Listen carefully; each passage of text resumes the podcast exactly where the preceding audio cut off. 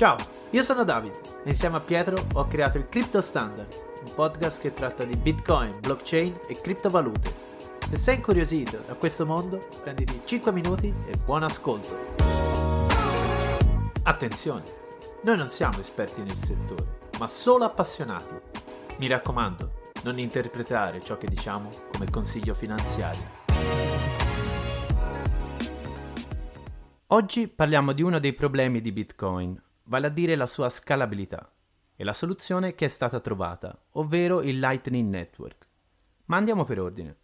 Innanzitutto, con scalabilità si intende la capacità di una blockchain nel gestire un numero sempre maggiore di transazioni senza che le prestazioni ne risentano.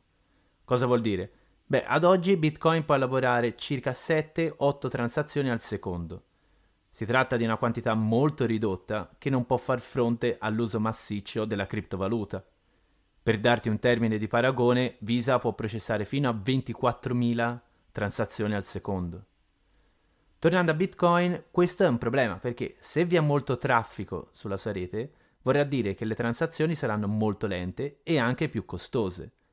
In questa situazione, infatti, i miners danno la priorità alle transazioni con commissioni più elevate per ottenere maggiori profitti.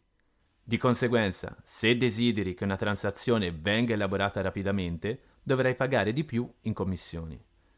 Quindi, per migliorare l'efficienza di Bitcoin, è necessario migliorare la sua scalabilità, perché migliorando la scalabilità le transazioni vengono eseguite più velocemente e sono meno costose. Ecco quindi che nel 2015 nasce Lightning Network, vale a dire un protocollo che permette l'esecuzione di alcune transazioni off-chain, dunque non trasmesse sulla blockchain. Dobbiamo pensare al Lightning Network come una sorta di secondo livello che opera parallelamente alla blockchain di Bitcoin.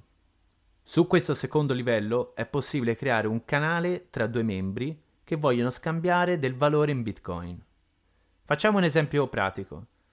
Supponiamo che Alice e Bob siano due persone che si scambiano spesso frazioni di Bitcoin. Per entrambi, invece di pagare ogni volta una commissione per l'utilizzo della blockchain, è più utile creare un canale sul Lightning Network e utilizzarlo per effettuare le loro transazioni.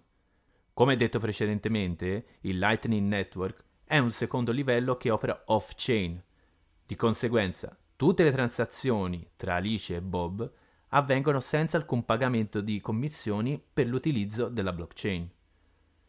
Per apertura del canale invece si intende la creazione di un portfolio multifirma, ovvero un portfolio su cui entrambi possono accedere tramite le loro chiavi private. Quando poi non hanno più bisogno di effettuare transazioni, possono chiudere il canale di pagamento e trasmettere il saldo finale alla blockchain. In pratica il Lightning Network utilizza la blockchain solamente in due occasioni, all'apertura e alla chiusura del canale di pagamento, mentre tutte le transazioni che avvengono all'interno del canale vengono gestite da uno smart contract che assume il ruolo di garante nell'assicurarsi che entrambe le parti ricevano gli importi trasferiti. Questo è un esempio di come funziona un canale diretto tra due membri del network. Tuttavia, ciò da solo non basta a rendere la blockchain di Bitcoin sufficientemente scalabile. Ecco quindi che, oltre a canali di pagamento diretti, è possibile creare canali di pagamento indiretti. Vale a dire, riprendiamo l'esempio di Alice e Bob, ma aggiungiamo una terza persona, chiamata Carlo. Supponiamo che Alice abbia un canale diretto con Bob e Bob ne abbia uno con Carlo.